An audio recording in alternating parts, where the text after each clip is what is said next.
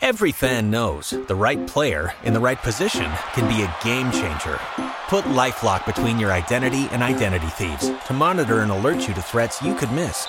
Plus, with a US-based restoration specialist on your team, you won't have to face drained accounts, fraudulent loans, or other losses from identity theft alone. All backed by the LifeLock Million Dollar Protection Package. Change the game on identity theft. Save up to 25% your first year at LifeLock.com slash aware.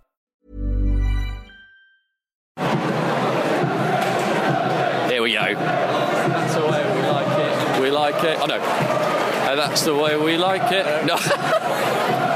now. Like it. We like it. We like it. Whoa, whoa, whoa.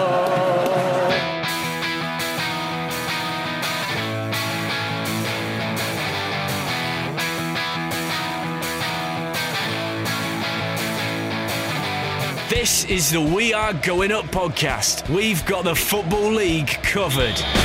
We are going up on the road. Welcome to Rasmus Walker Training at King's Cross. You're looking at five physical service to Peterborough, arriving into Peterborough at 11.55. Programs, three pounds. We're raising money for the Village Play Group, which is a local charity in Werrington. Half time draw, 50p.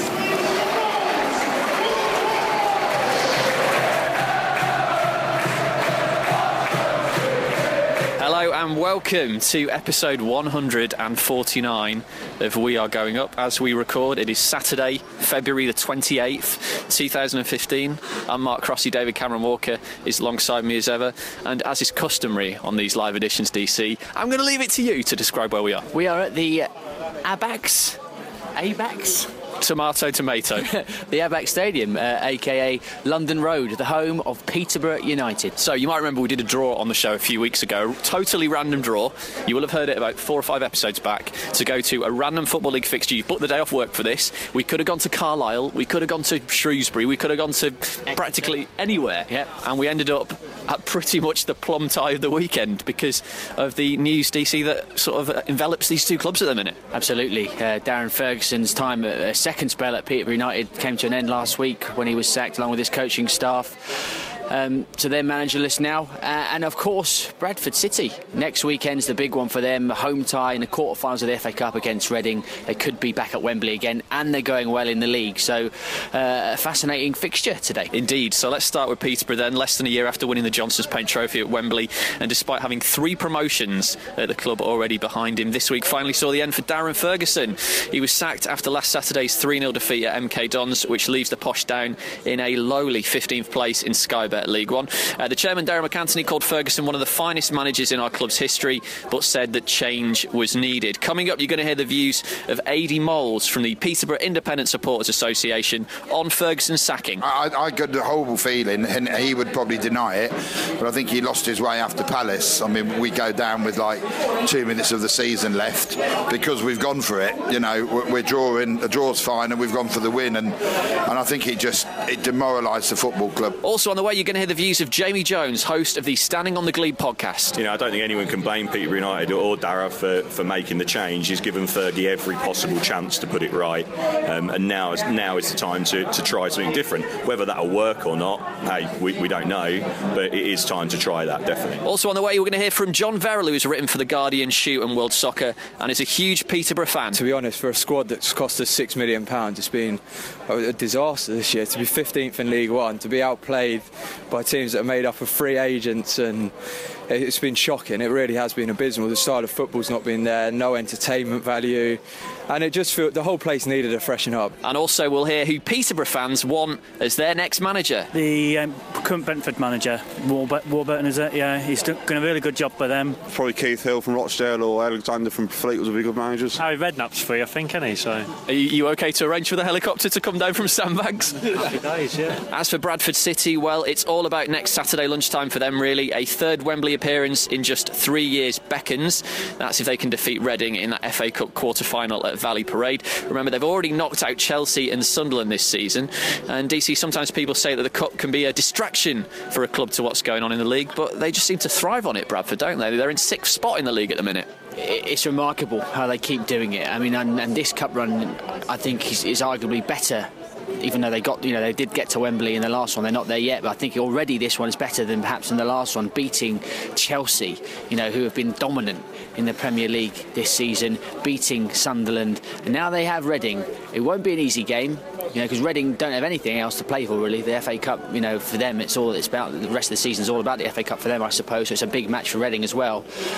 But you wouldn't bet against Bradford, would you? You just wouldn't bet against it. Those players are just full of confidence, and they must go into that match thinking, "Oh, we can do this. We can get to Wembley again." On the way, then, we're going to hear from Simon Parker, Bradford City reporter from the Telegraph and Argus, on another incredible season to be covering the Bantams. These cup runs come along every now and again, don't they? Yeah, it's um, it's a bit surreal at the moment. You know, it's uh, just as it was two years ago. It just seemed to be keep going and going and going, and it's you know I think most people sort of pinch themselves and think that was a once in a lifetime, and it's happening again. You'll also hear from some of the travelling Bradford fans here outside London Road, who, as expected, are full of praise for their club and, in particular, their manager. It's been unbelievable. I mean, after Capital One Cup final and uh, semi-finals, we're, we're just doing it all again. Two seasons ago was an absolute dream. Um, after 10 years of hell watching Bradford City, and uh, but this year's been fabulous. It's the manager, really. I think um, people want to play for Phil Parkinson. So that's all on the way. Are you ready to go inside? We've got your little media pass. You've got your drinks voucher. I'm ready. Yeah, I've never been to London Road before, and I'm looking forward to it. And we've just had a photo. We'll quickly get this in before we start with none other than I didn't know what his name was approaching it, but then then the uh, the club mascot a customary shot with the club mascot. I turned around as it, uh, after we'd had our photo, and it, it turns out his name's Peter Burrow. Yes, he's a rabbit, a giant rabbit with a carrot. Pictures online right now. Right, let's go inside. Here we go. We are going up live.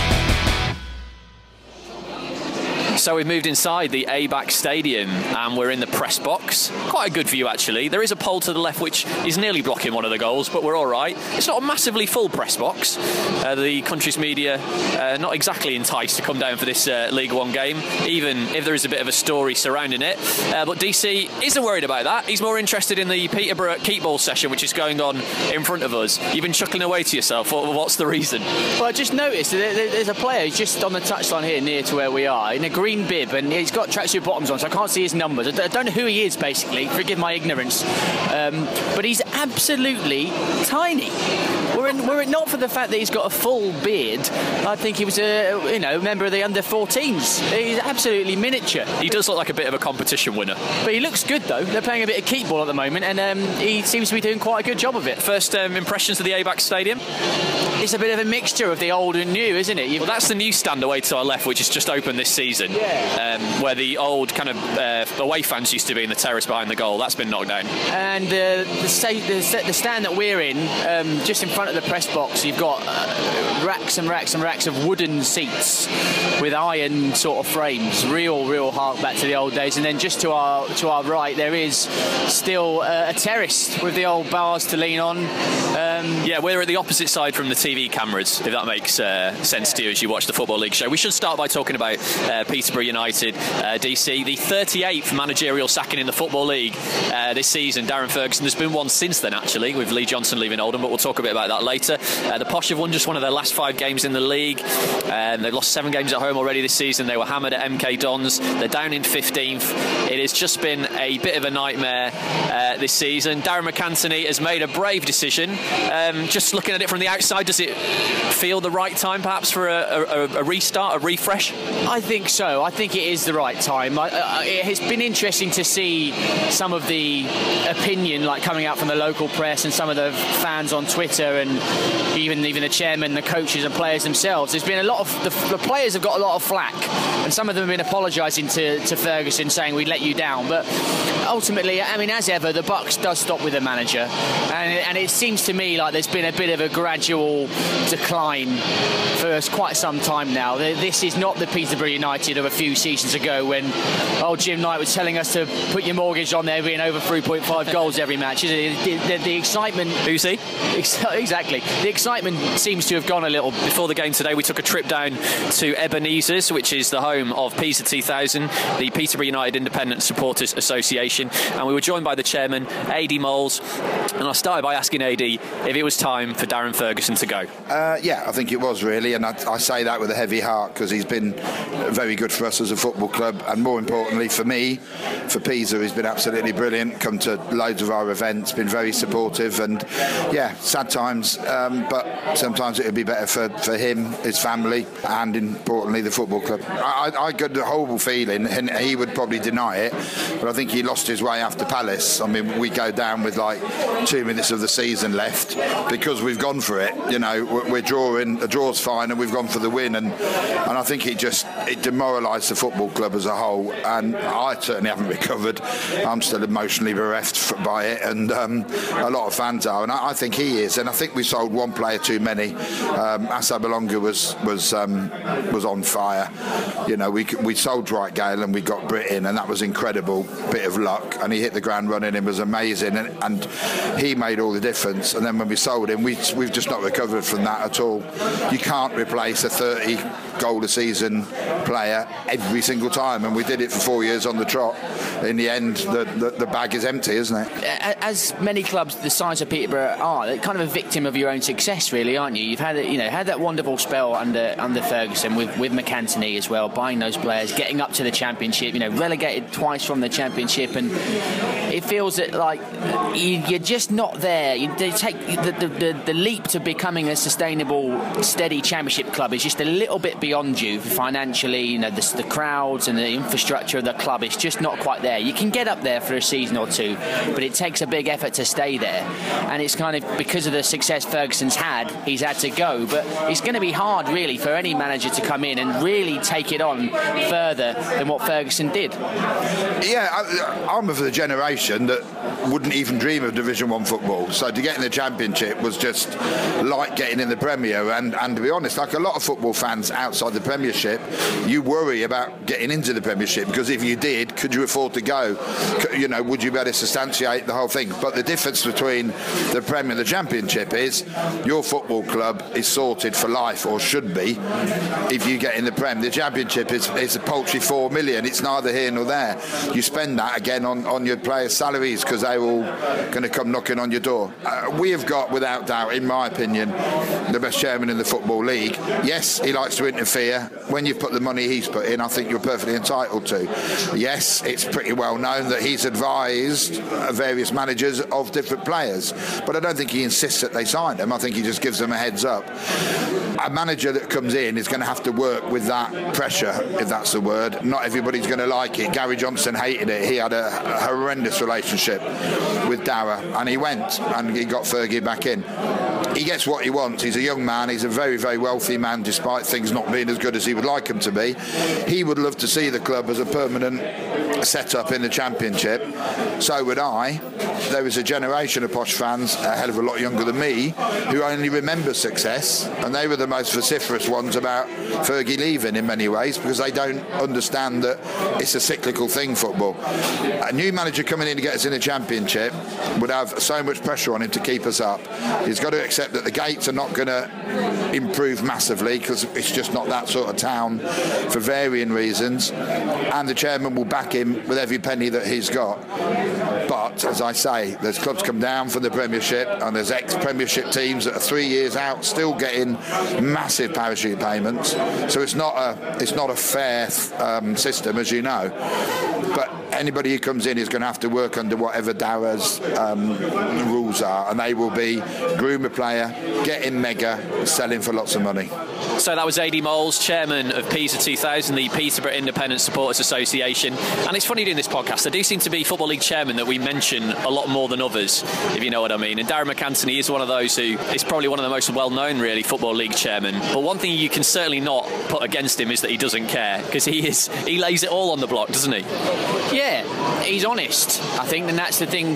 Really, I do think we need to, to applaud because so many times we speak to fans, and then they, if there are times of confusion or times of, of trouble at football clubs, the worst thing is when fans don't know really what's going on and that only you know that leads to speculation, that leads to rumours, and I think with MacAnthony, he's always honest. He puts it out there, and he, you know, often you'll hear news straight from the horse's mouth. So there's, you know, whether it be good, whether it be bad, whether you disagree with it or not, as a fan, at least you know exactly what's going on. And he's, you know, he's a man that has put a hell of a lot of money into Peterborough United, and obviously cares a great deal about the club. And it, you know, he's ultimately bar uh, you know a few hiccups along the way, they've had a, probably the best time in their history under him, haven't they? Really, they've you know, had a great uh, last sort of five, six, seven years under him, and you know I think you know he's been brilliant for the football club. All things said. Well, we also caught up with uh, one of our regular listeners and a big Peterborough fan who was down in Ebenezer's as well, uh, who had some uh, opinions on what's been a, a, difficult week to support this football club.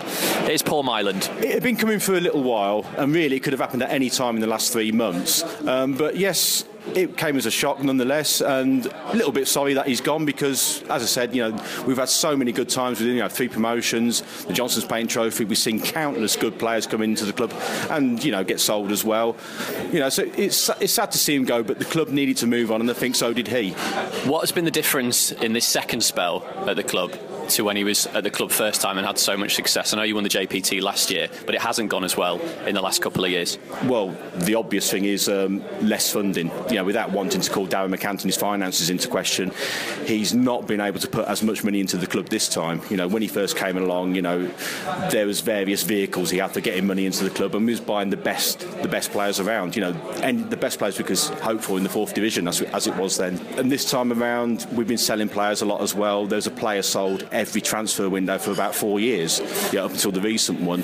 And inevitably, that does have an impact on the team. You'll see the crowd today. You know, we're getting, we'll probably get maybe 6,000 this afternoon. You have to bear in mind there's 4,000 season ticket holders, so there isn't a great deal of cash flow going into the club. Um, so probably more than we've hoped for. We are maybe leading a little bit of a week to week existence at times, you know. As you've mentioned there, Peterborough have got a, a great reputation over the last however many five, six years or whatever of getting players from the lower leagues and then having success, bringing them through the leagues and then selling them on. And then a lot of those players have gone on to achieve, you know, uh, good things and play at higher levels, even though some have eventually come back. But and I suppose it, having a model like that, it's it's a sensible one to have for a club like Peterborough, but it it by its nature it can be hit and miss. Not every player you buy from the low leagues is going to be as good as George Boyd, as Mackail-Smith, as, as McLean, you know, and all as a Assombalonga, these players that, that you sold for big money. So you know, the Luke James, you know, signing from from Hartlepool, like I don't think he's done too well so far from what I've seen. And there, there are going to be failures as well as successes with that sort of model, and it's kind of there's a natural kind of you know variance in in that system. Yeah, I mean it is. You could say it's almost a self-defeating system in that we are we have become very reliant on selling the players. But that's not to say we haven't got some good potential in this squad right now. I mean, Marcus Maddison, he's standing. He's, he was outstanding when he first signed for us, and he got a bad injury, and he's not really come back from it since. I mean, whether we tried to get him back into the team too early, I'm not sure. Um, but you mentioned Luke James. I mean, recently he has been playing very well. It's just that the goals are not coming. But if he had a partner alongside him who could score the goals, we'd really see the best of him because there's many, many chances that he sets up. But we just haven't got somebody at the moment who can convert them. Okay, and I guess the final question is: you need a new manager. You're obviously sat here with other Peterborough fans. I'm sure you've been chatting about it. What's the feeling? Um, a lot of people are concerned it could be Steve Evans. Um, he's not the most popular man around Peterborough. We know too much about him with him being a local person. I mean, and all the things that happened at Boston as well, and how close he took them to the brink with what he did. But nevertheless, you know, you can't argue with his record since then. You know, he got Crawley into the league and promoted again, two promotions at Rotherham. It's going to be interesting to see what happens with them this afternoon because they've got a massive game against Millwall. But there's a little bit of me thinking that if they lose, he could resign, and if he resigns, he could be here in no time. Hi, I'm Jamie Jones. I'm the host of the unofficial Posh Fans podcast, Standing on the Glebe. We've been going for about just shy of 100 episodes, four years. So we've seen Fergie in his first time, then when we had to put up with Gary Johnson and Mark Cooper, people like that, Fergie back again, and now obviously he's gone again. I genuinely think Posh fans have done brilliantly not, not to turn on the team. I think anywhere else, um, he would probably have been hounded out long, long ago. But we respect what he'd done um, in the main. The atmosphere's just been been pretty dire. The crowds are, are falling away, and it's just no excitement at all. Even the games that we've won, you know, we beat Yeovil about six weeks ago at home, one 0 one of the worst games of football I've ever seen.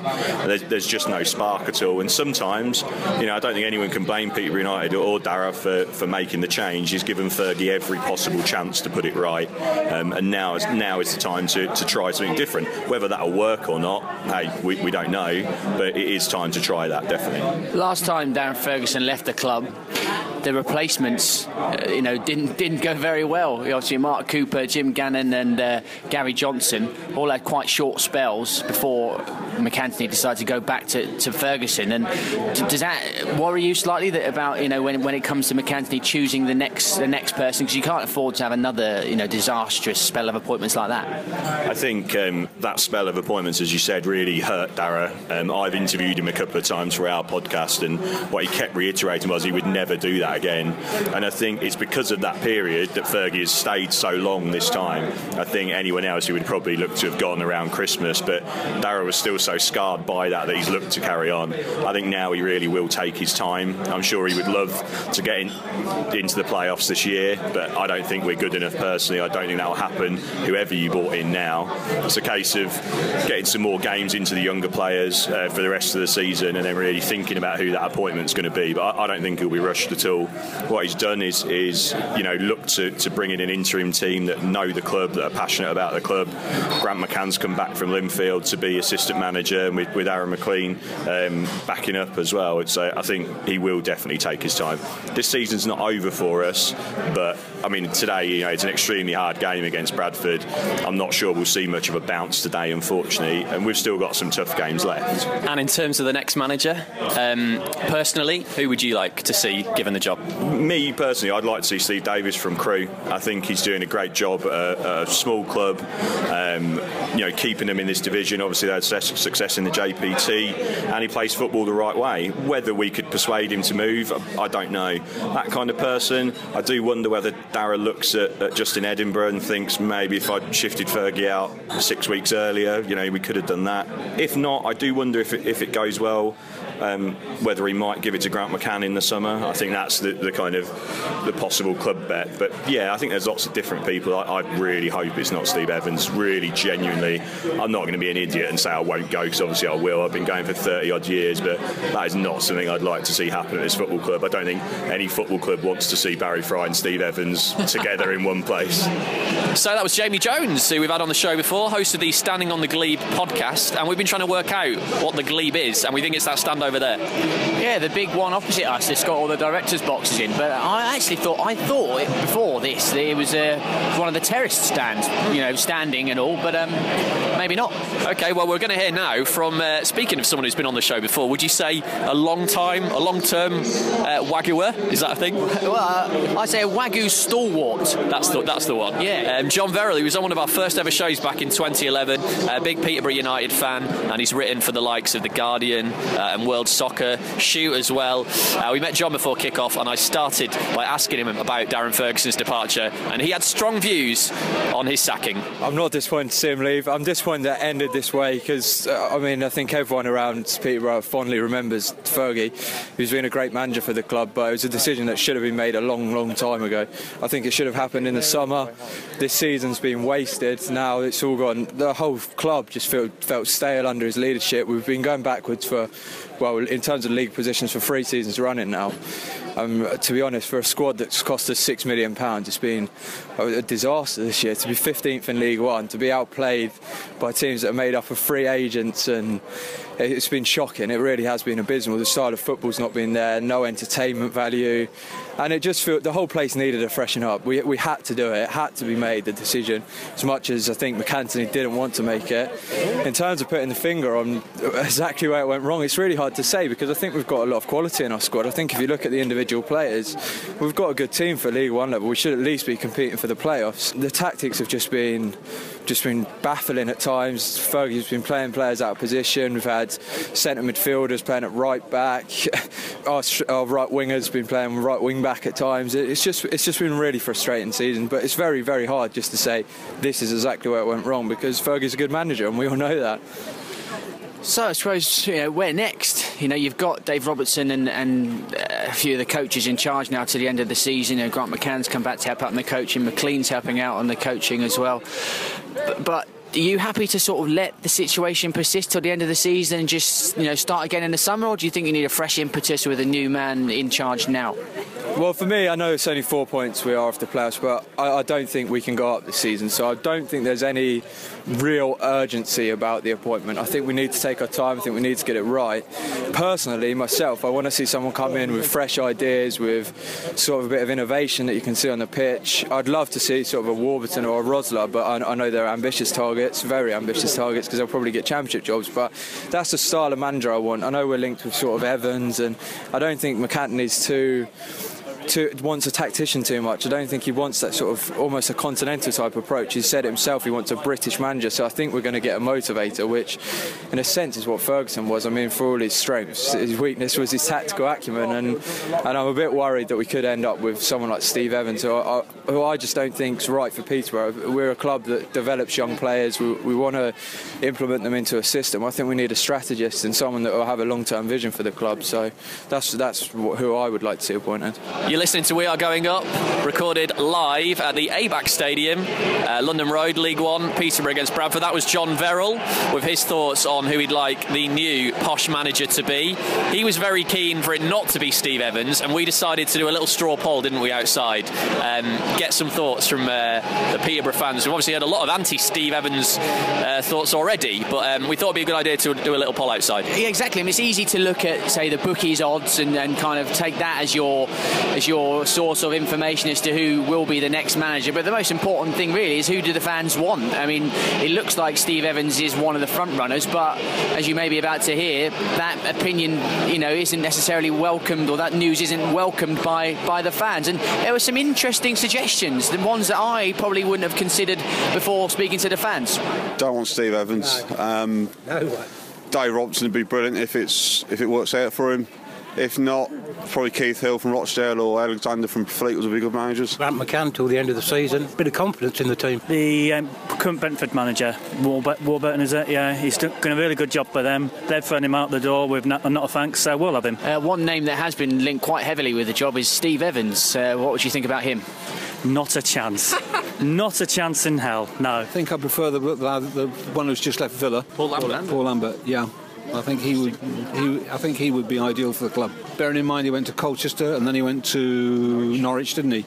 So he's had experience in the lower leagues, and I think he would be uh, be ideal for this club. We just had our first shout for Harry Redknapp over there, haven't we? yeah, Harry Redknapp's free, I think, isn't he? So, are you, you okay to arrange for the helicopter to come down from Sandbanks? Happy days, yeah.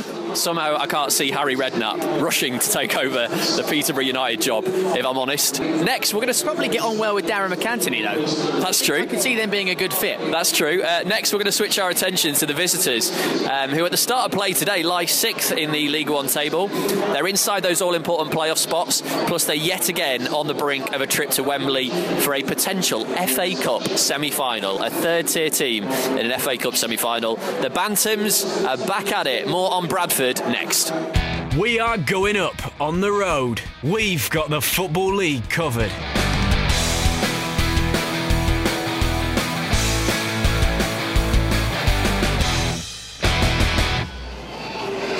So we're around about 10 minutes away from kick-off here at London Road, and we thought we'd switch our attention to the visitors. It's been another amazing year to be following Bradford City uh, with that incredible win at Stamford Bridge in the FA Cup. They've also knocked out Millwall, and of course they knocked out Sunderland in the last round. They beat Leeds in the League Cup earlier in the season. Uh, they finished 11th in League One last year. They're in sixth at the minute, so they're steadily progressing. And it's all about next Saturday, the early kick-off, lunchtime kick-off, Bradford against Reading. We're going to have a Football League side in an FA Cup semi final. And DC, do you think it will be Bradford? They've got the momentum. It'd be hard to back against them, just given how good they've been in the Cups for the last, you know, this season and the last few years they're going to be confident. I'm sure. The crucial thing is for them, I think, is that they're at home. I think it would be a very difficult game for Reading. But let's not forget that Reading are a team at a league above Bradford. They are a team who have got, you know, better players, I'd say, you know, for the uh, man for man in the squad than Bradford. You know, they've got someone like Yakubu who's just come back to English football and you know scored scored scored goals already, and they've got a new manager Steve Clarke, who uh, not not long taken over at Reading, who's, you know lifted it a little bit. But I think importantly, maybe to consider in terms of Reading is that they don't they're not going to get in the playoffs. I don't think they're going to go down. So they, they can really put everything they've got into this match against Bradford. Whereas Bradford do have a league campaign on their minds where they're looking to get into the playoffs. They've probably got a, you know, more stretched squad-wise, I think, than Reading in terms of the number of games they'll have to play. So that comes into it. But I would back Bradford. I, I just think that they will have the confidence and their momentum, and I think that home crowd will be packed at Valley Parade. They'll be roaring the team on, and I, I think it'll be a really tough game for Reading. I think it'll be close, but I, would back Bradford. Yes. I'm quite looking forward to watching Bradford. We obviously were seeing them on TV in the big games, but I'm looking forward to seeing how they go on in the league here today. And we thought we'd get a view on this current Bradford City side and their chances of achieving another memorable conclusion uh, to a season just a couple of years on from the promotion and League Cup final. And to do that, we caught up with a man who watches them week in, week out. Hi, I'm Simon Parker, the Bradford Telegraph and Argus Bradford City reporter. And Simon, it's been another incredible season to be covering Bradford, I guess. Uh, yeah, these cup runs come along every now and again, don't they? Yeah, it's um, it's a bit surreal at the moment. You know, it's uh, just as it was two years ago. It just seemed to be keep going and going and going. And it's, you know, I think most people sort of pinch themselves and think that was a once in a lifetime and it's happening again. And quite often when teams do so well in the Cup, it can often distract them from the league, but it seems to have actually helped Bradford's league form because they're in the playoff places at the minute. Well, it has, yeah. I mean, the last couple of games they've stuttered a little bit because they've had a few knocks. I think the, the, the one problem they've got, obviously, is the rearranged games being shoved in now. They've got eight games in March, and it's, it's quite hectic. And obviously, you're getting these knocks and inevitably losing people. But but in terms of momentum, yeah, they, they've been playing very well and you know sort of the, the, winning breeds confidence and the games they've been playing. I mean, there was you know Chelsea was just speaks for itself, but you know they were excellent against Sunderland as well and well deserved that, and they sort of carried that form into the league. I mean, I think they went to Leyton Orient three days later, which was seen as a bit of a banana skin, given it was a bit of a come down after after the Sunday, and, and then they were tremendous that night. So yeah, you know I think they've sort of got that winning habit at the moment. Is there any danger that there might be a you know having beaten Chelsea, they've beaten Arsenal, beaten Aston Villa is there any danger of taking Reading a little bit too lightly and thinking, oh well, lads, we've you know we've beaten the big boys, it's only Reading, and then coming unstuck? I think that is the danger. I mean, before the draw was made, everyone wanted a home draw, and then everyone wanted a championship team. So to get, you know, it was the, it was the perfect combination in terms of the tie they wanted. They wanted to avoid a big boy, you know, because you're now within touching distance of Wembley semi-final. You, you want, you know, arguably the best route to get there but yeah, there, there is that. I mean, a few supporters inevitably sort of start thinking that. But I mean, you know, it's, it's been one of those things where the, the, the, official club line has been, you know, we're keeping our feet on the ground. And, and to be fair, Phil Parkinson is very good at that, at keeping people sort of on, on the level and bearing in mind also his massive connection with Reading, you know, it is his special club. You know, he knows the importance of getting that result, and there's no way he's going to let anyone think you know, go out there with a sort of head in the stars, already thinking about the next round when they haven't done this one. And what about this game today? Uh, we've not seen Bradford live um, this season, so who are the sort of standout players? Obviously, when Nahki Wells left, everyone looked at that and thought it's been very difficult to replace someone who scored that amount of goals, but they seem to have done it quite well, and they've been very good on the road this season. Yeah, they have. I mean, they won seven away games, which is, you know, it's I mean, midweek was only their fourth away defeat, so they're, they're away points. I mean, at the moment, it's interesting because obviously they've, missed James Hanson for the last couple of games, and he's been in fantastic form. I mean, I'm trying to sort of see if, he, if he's here today then you know if he's available, it'd be a massive lift. I mean, John Stead has come in on loan from Huddersfield and been excellent. You know, he, he's, he's he's been there and done it. He admits he's probably had too many clubs, and he's sort of trying to you know find one of his own and sort of nail nail it down a bit more. And he, has been so consistent, and he's sort of brought out the best in Hanson and those around him. I mean, his hold up play has been superb, and you know a lot of it's been built on those two because you know they're, they're well, you saw what they did against Chelsea. They, they, gave Chelsea all sorts of nightmares, and you know that's what they're capable of. So that was Simon Parker, Bradford City reporter for the Bradford Telegraph and Argus. You can hear a bit of right here, right now. Fatboy Slim blaring out. The teams are due out on the field here any second. Uh, but a short time ago, we um, we sort of uh, wandered around to the away end here at London Road and spoke to some away fans, uh, the Bradford fans, as ever, down here in their numbers today, and we asked them just what it's been like to be following the Bantams in Ferguson, another memorable season. Yeah, it's, it's been unbelievable. I mean, after Capital One Cup final and uh, semi-finals, we're, we're just doing it all again. Really, we you know, with FA Cup, and it's we just can't believe it. You know, we're in almost, shock. It's almost a bit run of the mill, though, isn't it, for you these days? You're used to it. yeah, well, we, we're so used to Wembley now. It's like a second home. At the current time, it's probably the, the best it's been since the Premier League days. So. Um, the league is taking a bit of a dip at the moment, but with uh, Reading at home on Saturday, um, could be back at Wembley again. Obviously, two seasons ago was an absolute dream. Um, after 10 years of hell watching Bradford City, and uh, but this year's been fabulous. I mean, beating Leeds was we thought going to be one of the high water marks of the season, but obviously then uh, the Chelsea game and Sunderland, and in fact Millwall before that, we murdered Millwall at Bradford, so that was also a big game, and uh, and they're doing better than we ever expected in the league. So and to I, be in the top six is great at the moment. Yeah, and, and, that's what I wanted to ask you about. Really, this the cup run is amazing. It's uh, you know everyone's the repeat almost of you know better really. You know, the FA Cup's more prestigious than the League Cup, and you've, you've beaten the league leaders. So it's an amazing cup run again. But we at the league leaders, by the way. yeah, you did. Yeah. Um, but what, what I mean is, it's you could be in the championship next season. You know, almost unexpectedly, you're doing really well in the league. You're into the playoffs, and you know, Bradford are a club. Obviously, they've been in the Premier League, and the ambition has got to be to get back as high as you can, and you know, get back into the Championship first of all. Yeah, I think um, it's a measured approach for Bradford because um, it's probably fairly well documented. Although I'm not sure every football fan up and down the country will understand it. But after Bradford fell out of the Premier League, they suffered seriously from the financial collapse of um, ITV Digital. There wasn't the parachute payment money that um, cushions clubs who dropped down from the Premier League nowadays um, and they almost went out of business. And I think a lot of long uh, support, you know, fans who supported the club for a long time, recognise that you have to build back from the brink, as it were, slowly and carefully and steadily. And uh, so I think it's it's um, it may be a step too far for Bradford City this season to go up into the Championship. I think everybody would love it if we did, but Parkinson is building a, a squad. He's building, um, you know, he's helping to rebuild the club. And I think, um, you know, if we finished in the playoffs but didn't go up this season, not many people would be terribly disappointed about that. Is there a big difference between the squad of a couple of years ago and the current squad you've got? Is it, you know, have you made big improvements to sort of be where you are now, sixth in League One, with a chance of getting into the Championship?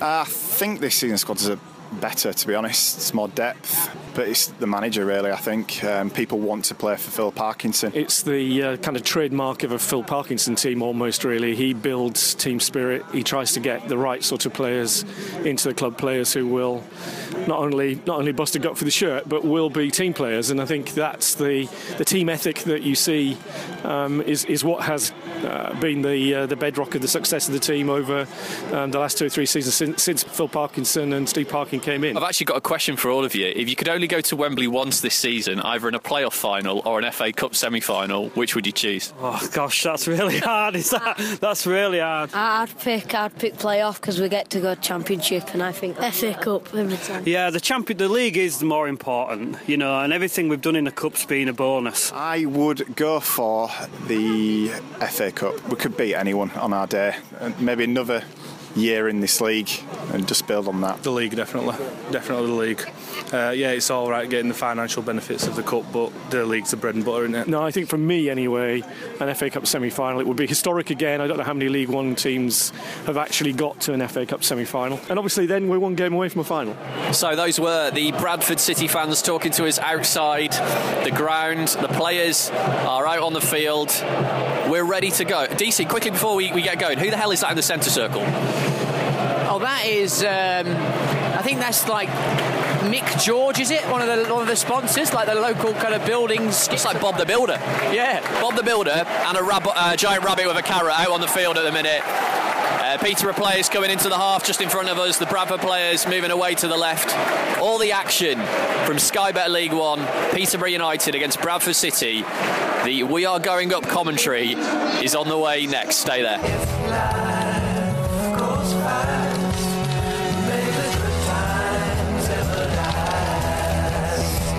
Time to do something great together. Join Men United and help beat prostate cancer. Search Men United now. We are going up live. Interesting thing on that side. on the uh, on the Glebe stand is that there are no advertising hoardings at the front of this stand. So like the first row of seats, like you're, you're pretty much you're like you're on the touchline.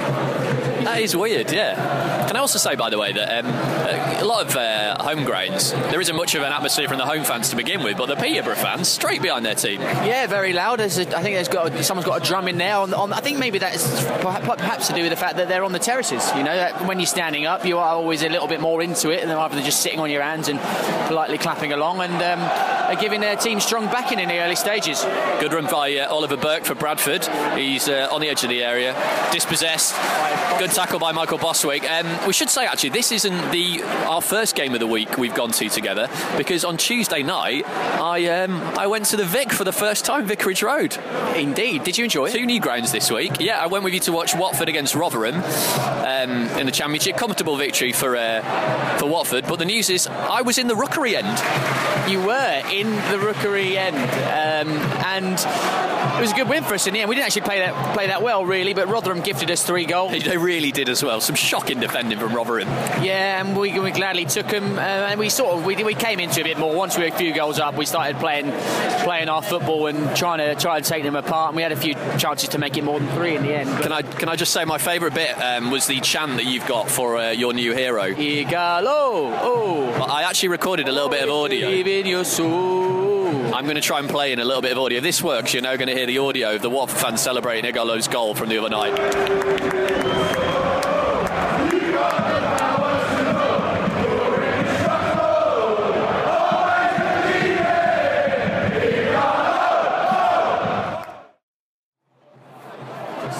Chance for Bradford to break. John Stead, Oh, it's not the greatest ball. Oh, it wasn't the greatest ball, I'll give you that, but also, Jesus Christ, John Stead. Was like he was running backwards.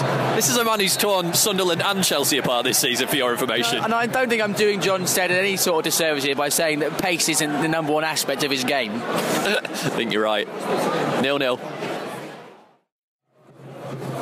Still goalless here at London Road. Uh, Peterborough nil, Bradford nil. One man who's stood out already for me, though, is the Bradford number 10, Billy Clarke, who scored five goals in his last nine games. Chance here, actually. Oh! Just flashed wide on his left foot by Oliver Burke um, for Bradford. But Billy Clarke, yeah, five goals in his last nine games, and a man you've been frantically uh, Wikipediaing there because he's a bit of a journeyman.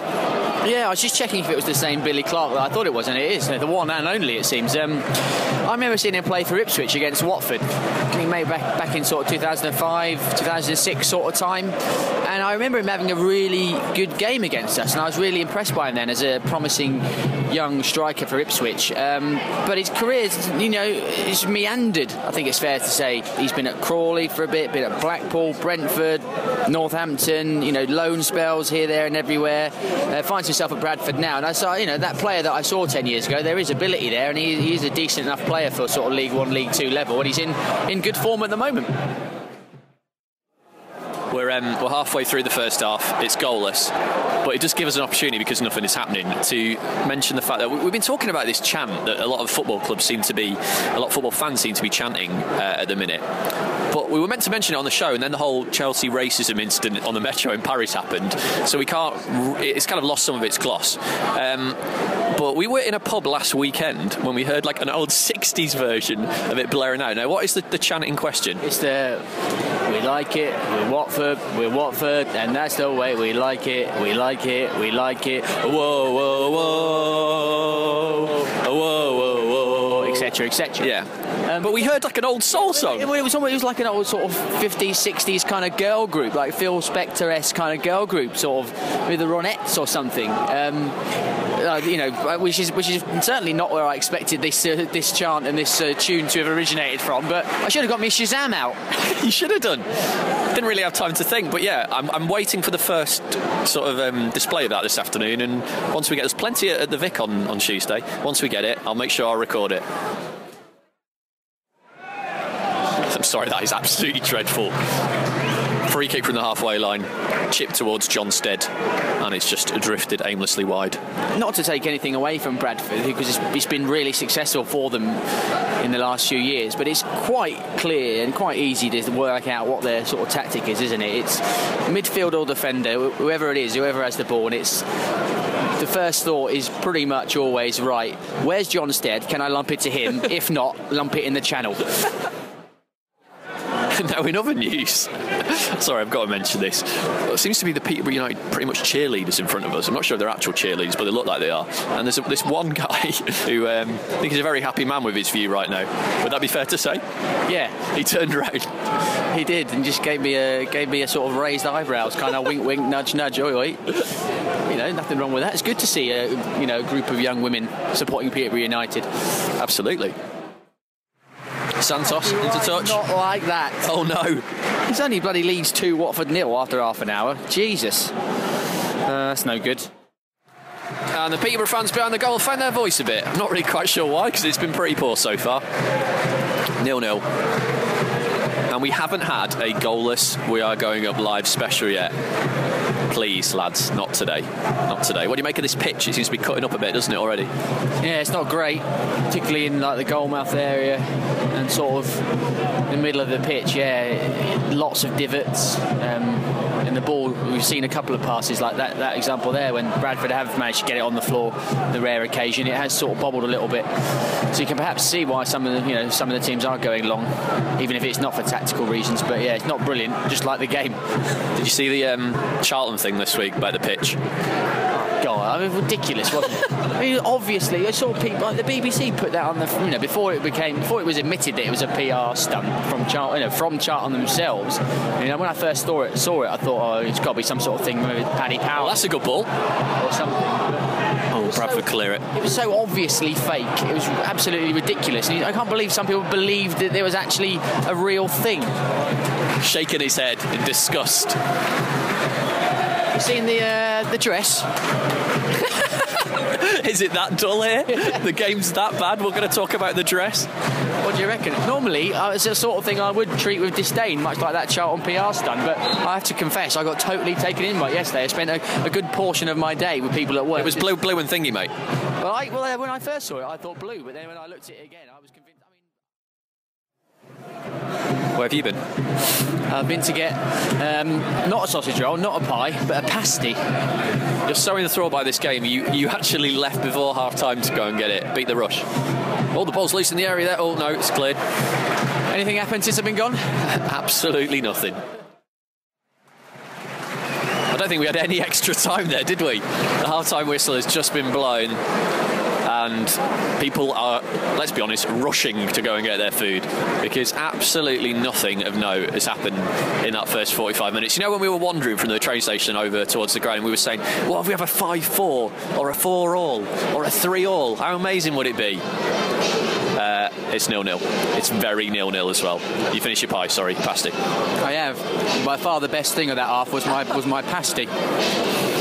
Um, and if you'd seen the pasty, you'd realise just quite how big a statement that is. that, that was a terrible, terrible half of football from you know Peterborough but look bereft of confidence really. It's all they can do really to just clear the ball. They, the defenders seem just happy to, to lump it, and it, you know in in the, in so much that it's job done. The ball's I've not got the ball anymore. There doesn't seem to be a lot of courage from many of the many of the Peterborough players to get on the ball and try and play football. They're there at home. They should be trying to take the game to Bradford. And you know, Bradford, you know, marginally look the better team. They've got probably had, had better better sort of territorial advantage, if you like. I, I hesitate to use the word possession, um, but they've, they've, you know, they've they've pressed, you know, the issue a little bit more than Peterborough have. But uh, you know, you you must wonder whether the game next week's on on the players' minds, whether they don't want to exert themselves too much ahead of what you know is another huge, huge match for them in the FA Cup. And at the moment, it's all equaling out to be a real turgid affair here. It's goalless,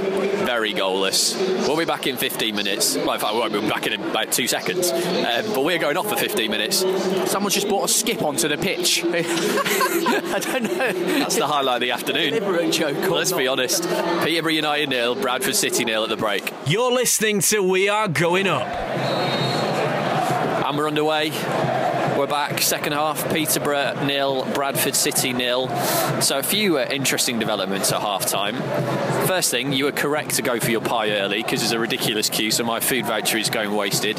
Secondly, the girls in front of us were the Peterborough United cheerleading squad and performed a montage of uh, current hits in the centre circle. And thirdly, what was going on with the mascots and the half time competition? Well, we, we've already mentioned Peterborough, the rabbit. Um, the sponsors um, mascot, who is what Mick George Building Supplies, who looks like Bob the Builder, uh, and they were joined ludicrously at half time on the pitch by um, the the ABAX mascot, which was just a, big letter A with like legs and obviously a man's legs and arms sticking out of it, just running around the pitch and shaking the fans of the uh, the hands of the fans. And they had a very technical half time game. Yeah, um, lump it into a skip. Which I mean, the players would be bloody good at it. That's for sure. Um, yeah, two people had to stand on the halfway line, try and get the ball into it. into. Oh, oh my days! We nearly had some drama. Jordan Pickford, the Bradford goalkeeper, has smacked the ball against Carl Vassell and he's just rebounded wide. That's the most exciting moment of the game so far. It is. Um, and sorry, and the final bit of halftime news is something you found in the programme. Yeah, I've just been leafing through the, uh, the Peterborough United programme, and I've happened upon a feature that they have uh, called "Are You Smarter Than a 10-Year-Old?" This week's contestant, Aaron McLean, the um, Bradford City striker, it should be said, on loan at his old club, Peterborough. Uh, so there's like actually one of the Peterborough. He's also on the coaching staff now. So one of the Bradford players is he's coaching Peterborough. yeah, ridiculous, isn't it? Um, but he got six out of ten on the on these questions. So I'm just going to ask you some questions now. Yep, nothing's going on. Right. So uh, six out of ten. The first one, they're multiple choice, so don't worry. Um, the rain in Spain falls mainly on the plain. Is an example of a assonance, b personification, c metaphor, or d alliteration. God. Can I have the options again, please? Assonance, personification, metaphor, or alliteration. Oh, hang on. Buy me a bit of time here. There might be a goal. I'm going to go for personification. That's wrong. Ah. Aaron McLean went for alliteration, which definitely, definitely not. Um, the answer is assonance. Damn. Composed the seven movement orchestral piece, The Planets? A. Noel Luke, B. Beethoven, C. Holst, or D. Mozart? God. Um, I'm going to go for C. You've gone for you've gone for C. Oh, long range effort from Bostwick, just gone wide. Holst, and you'd be correct. Yes. Come on. And finally, you should get this one. Which city was the second city to be targeted by an atomic bomb at the end of World War II? A. Tokyo, B. Nagasaki, C. Hiroshima, or D. Fukushima? The second city? Mm-hmm. Yeah. Why should I get this? Because I've been there. Yeah, you were only there a few months ago. I know, but like, I think Hiroshima was the first, so I, I'm going to go for Fukushima. Incorrect. It was Nagasaki. So, am I smarter than a ten-year-old? No, you're not smarter than a ten-year-old, nor Aaron McLean. Oh no. Ball on the edge of the area. They want a free kick. They're going to get a free kick for a foul on Luke James. No, this is an opportunity. Get a good ball in from a dead ball. Big men are up from the back. Santos and Zakuani both going forward. Floats into the back post. This is a chance. Oh, the oh, it's in the net! They've scored! It's in the back of the net. Peterborough United take the lead. John Taylor's ball in, and it's Ricardo Santos doing a little samba dance in the far corner. It was an almighty scramble. I've got to say that Jordan Pickford didn't cover himself in glory, the Bradford goalkeeper. He came out for it, tried to punch it, and I, I don't think he made any connection. The ball has just hit Santos and trickled over the line. And listen to them behind the goal. There's noise at London Road. That's the goal that they needed to lift them. DC, your thoughts? Well, just what you said. Get a good ball in, big lads up from the back, and then it's gone in. I mean, and that's what you've been needing. This is the first real bit of quality. I mean, you, like you said, it, it probably was a bit of an error from the keeper as well, but the ball was there to put him under pressure, and he couldn't deal with it. And uh, they get the lead. They don't deserve it at all, but they've got a lead now, so they, they can try and hang on to it and try and build. Fans are not happy. They want they want a foul given against Davis there. He's back on his feet. James is half down. Oh no, they're going to want a penalty for that. Not been given. Ball has struck Sheehan, I think it is on the arm. In fact, yeah, it is Alan Sheehan. It's just struck him on the right arm. And the home fans want a penalty. He was directly in line with the assistant referee, but he's not given it. No, linesman's flag did not go up to his chest. The penalty was not given. The referee couldn't have seen it from there. The referee was in the centre of the pitch. Sheehan had his back to him, but I mean, it was fired in. Sheehan's arms weren't up. They were down by his side, and it's hit him high on the arm. I think that would have been very harsh, to be honest with you, if that had been a penalty. Well, at least the game's come to life a bit, hasn't it? Oh, celebrations to the left of me. Something's happened at Elland Road, I feel. 2 2. Vydra on the hour mark. Get in, come on. Season back on. You tell me the season was over a few minutes ago. Can I say, by the way, this Bradford team won at Stamford Bridge? I know, it's ridiculous. Tell you why, because Mark Yeates scored the fourth goal that day, didn't he? He did. Watford legend. Uh, not exactly, I mean, that's not, not, quite a Watford legend, and far from it, but a player that uh, had a couple of nice moments in his in his Watford career, uh, and a player that I've got a lot of time for. Oh, that's a great ball! It's going to be oh! Was fist across by John Taylor from the right wing. Luke James went in. Was he being held back there by McArdle? Referee said no. Bradford on the counter.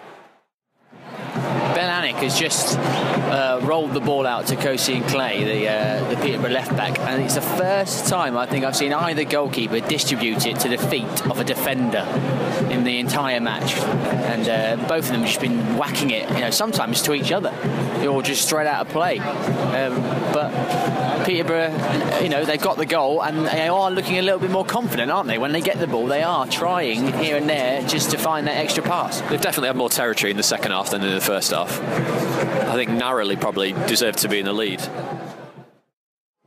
Oh, good ball. Clarke into the area, close to the byline. Onto his left foot, calls it back. It's Halliday on the volley. Oh, what a chance. What a chance. Just gone for it with his left foot there, sort of tried to volley it on the outside of his left foot, and he's ended up scooping it over the bar. Whereas maybe, maybe if he'd gone with it for his right, that would have been the better, the better option. But really good approach play from Bradford, um, from Bradford there. I turned into a local there. good approach play from Bradford. Clarke again with a good ball in. And um, you got to remember, Halliday arrived in a similar position at Stamford Bridge to score with his right foot. That was on his left though, and he snatched at it a bit. Yeah. Beautyman goes back wide. Harry Anderson's cross is deflected. Bradford going to clear. Oh, that looks like a penalty! It is a penalty. It's handball by Billy Knott. He's not really complaining. Stephen Darby is giving uh, Mr. Horwood a bit of an earful. A couple of Bradford players. I can see McArdle over there having a word. Penalty or not? similar to that one from before, really, wasn't it? It was fired in there from quite quite close to distance. Maybe the arm was up this time, though. I'm not sure. I'm all, I always think in those, those circumstances, I don't like to see penalties given for, the, for that sort of incident. Did you notice that? There was a change of penalty taker. John Taylor was going to take that penalty, and it's now Michael Bostwick, who, um, judging on by his performance so far, isn't going to slot this coolly in. He is going to absolutely smash this. Pickford is about a yard behind his goal line, bouncing up and down in the centre of the goal. This to probably win it for Peterborough. Bostwick scores! Down the middle, and then he smashes it into the stand. Peterborough 2, Bradford City nil. You think that's game, set, and match, and a win for Posh in their first game since the sacking of Darren Ferguson. DC takes a couple of snaps, 2 0 to Peterborough. Good penalty. Yeah, excellent. Made no mistakes. Smashed it low and hard. Keeper went the wrong way, and it went. And listen to London Road. Bounce now. They're singing it. They're singing our chant. Taking them long enough, but they finally got round to it. Uh, not very loud though. Come on. Here we go. That's the way we like it. We like it. Oh no. Uh, that's the way we like it. No. now. like it. We like it. We like it. Whoa,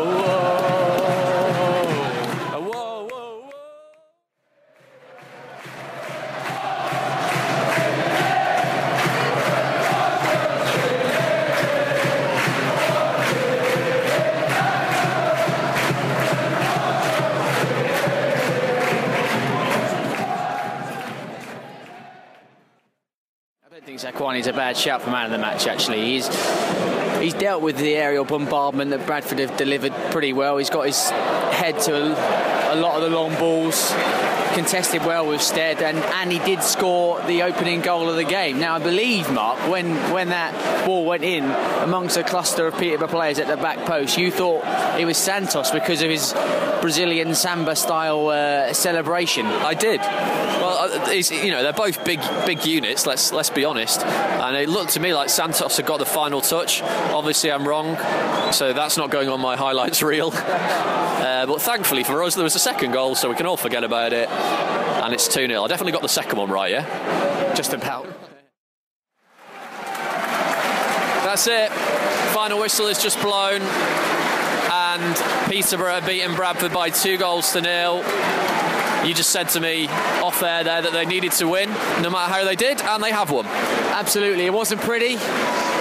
It was a very, very poor game, really but Peterborough got two goals in the second half. It's given them the points. Uh, you know, one from a set piece, one from a penalty, and those, you know, they didn't really have any clear-cut goal scoring chances, did they, in, in normal in normal play? But they took the two chances they did got from the set pieces, and they, have got a really important three points because you know there's a lot of fans that will go home pleased now at London Road, not with the style of football on show, not with the performance, but with the result, and that's what they need, and then they can start to build now and try and get a bit of momentum. Disappointing from Bradford though. Absolutely, yeah they didn't really have. Like, like, I said a few times, I think they were better really than, than, than they than they showed. They have got some good players for this level.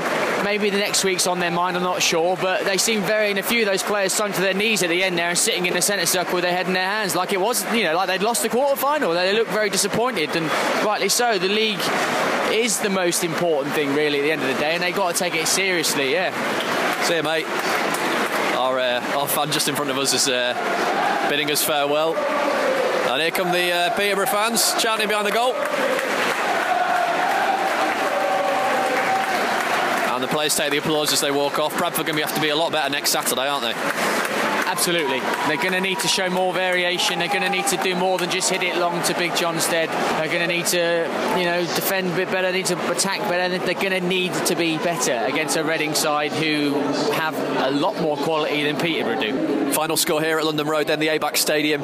Peterborough United 2, Bradford City nil. We are going up on the road. So it's all smiles then. We're just wandering past some Peterborough fans outside the ground, all leaving uh, very happy after that 2 0 win against Bradford. You're happy because Watford came from 2 0 down to win. Yep, delighted. And I'm happy because we we won 2 0 at Plymouth. We're only one point off automatic promotion now, mate. More on that in a second.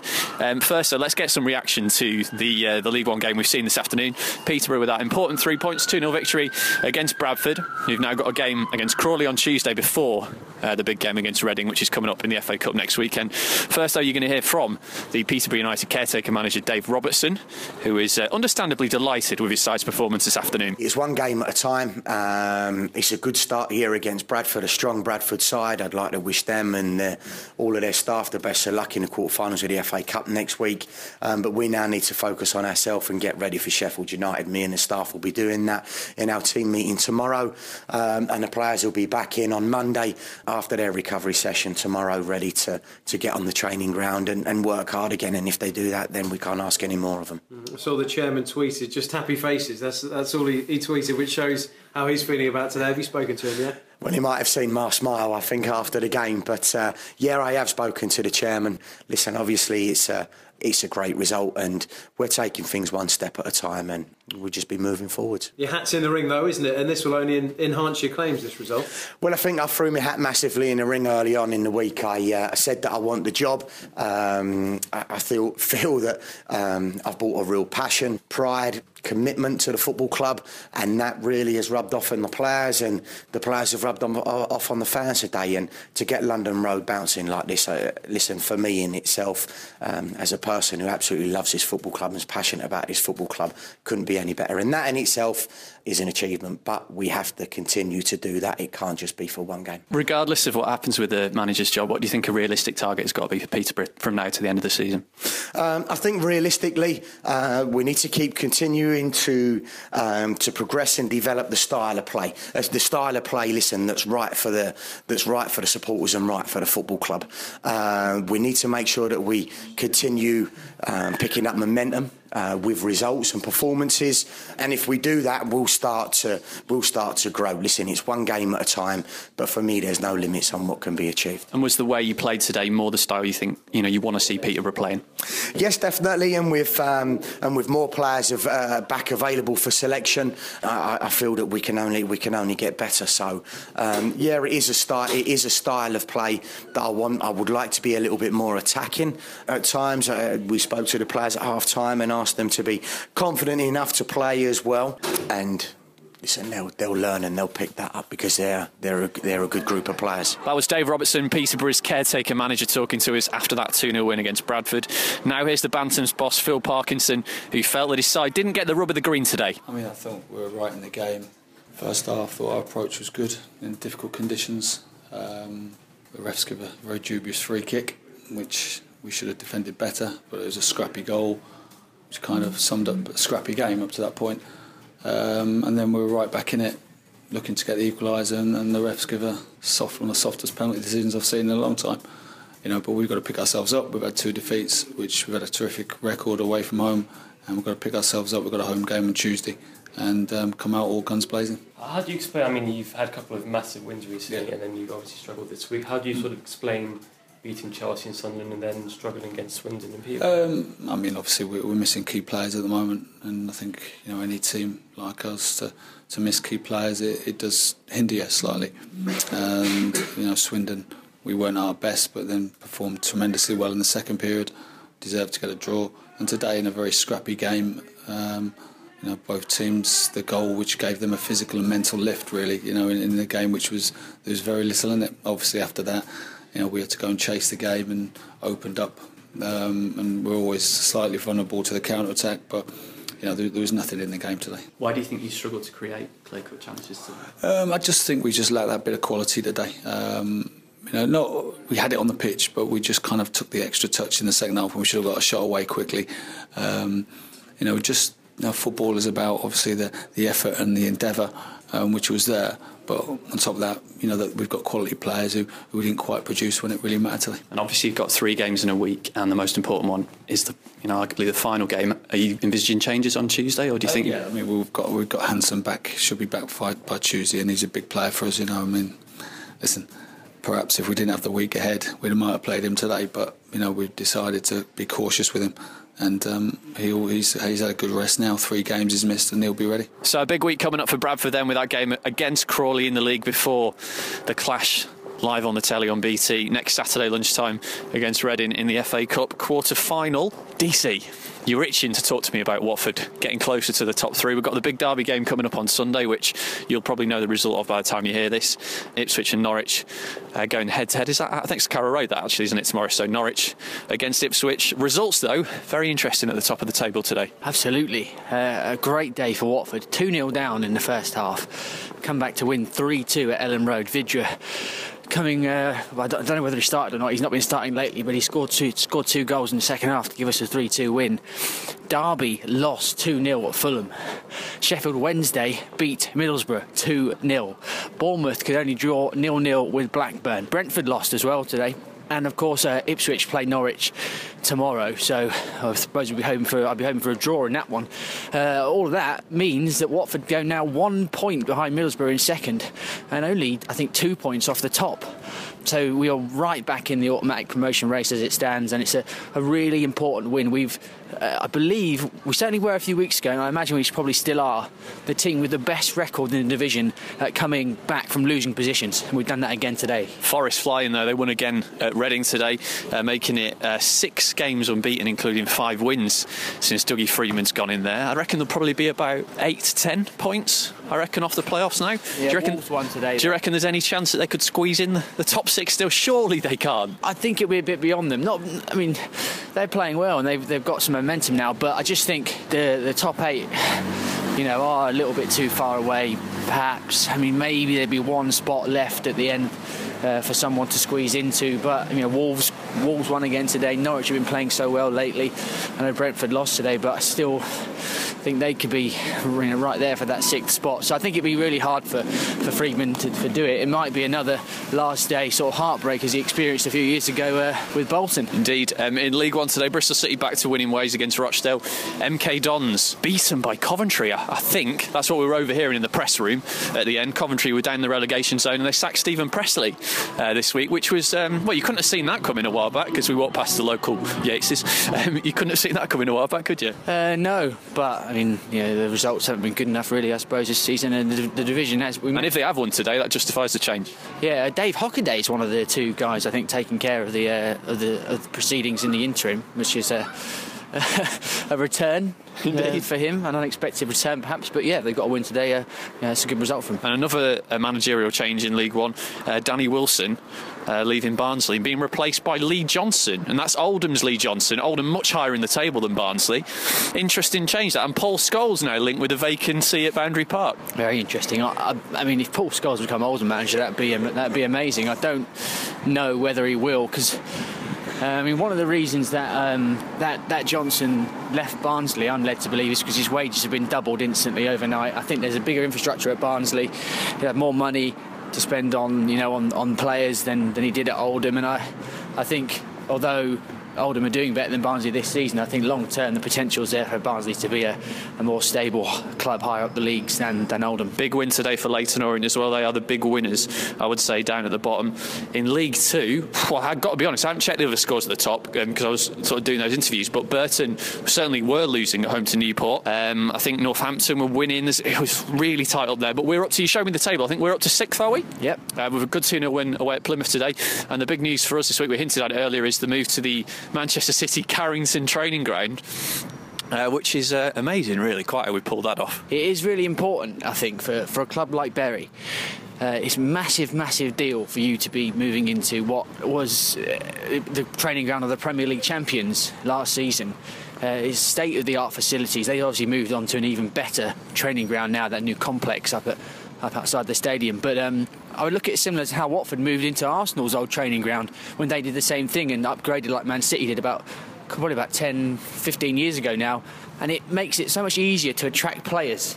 And also, when you're getting loan players from Premier League clubs or Championship clubs, managers there will feel more comfortable in loaning players out to you because they know their players are going to be treated, you know, well in a good environment. The pictures are just incredible. Go and have a look at those if you uh, haven't seen them. As the wind blows, blimey, in our face on the walk back to the train station.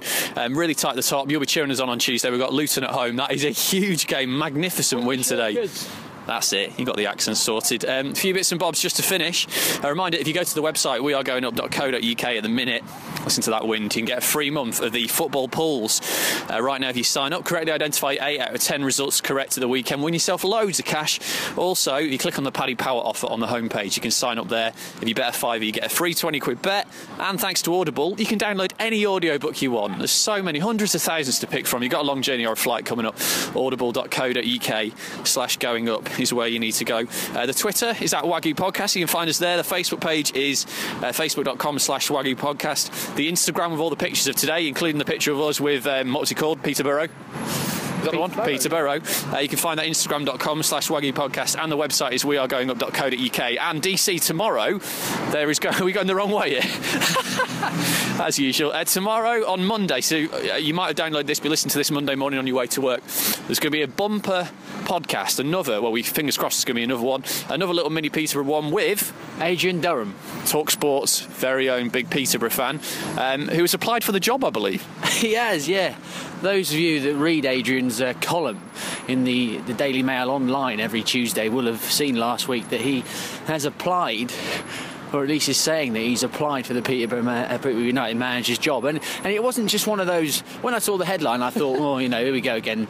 Someone sends in a jokey application gag. We've seen it all too many times. But he actually, I mean, there is some tongue in cheek to it. But he actually did quite seriously lay out how he would, you know, what he would do tactically, how he would speak to the players, how he would get over the problem of him not being a footballer or not having any track record as a, as a player or coach or anything. So it was just quite an interesting way to come at come at it. He does know the chairman quite well and, and Barry Fry and all that. So who knows? Well, we will talk to him about that. Hopefully, you'll be able to download that on Monday afternoon.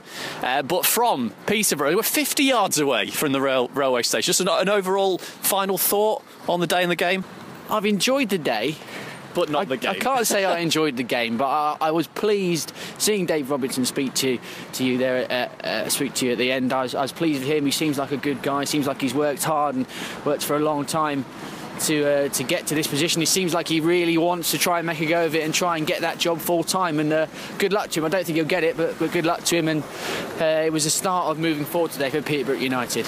Oh, I think we're about to get run over it. No, we're not. It's all fine. Good. We will live Have for another enjoyed it? podcast. Have you enjoyed it? I have enjoyed it, especially our little friend, our new friend who gave us the donuts. Excellent man. He Great gave me a donut, shook my hand at the end. Great man. and raised an eyebrow at the cheerleaders. Um, that's it. Thanks for listening. We'll speak to you next time on We Are Going Up. We're off to get our train. This is the We Are Going Up podcast. We've got the Football League covered.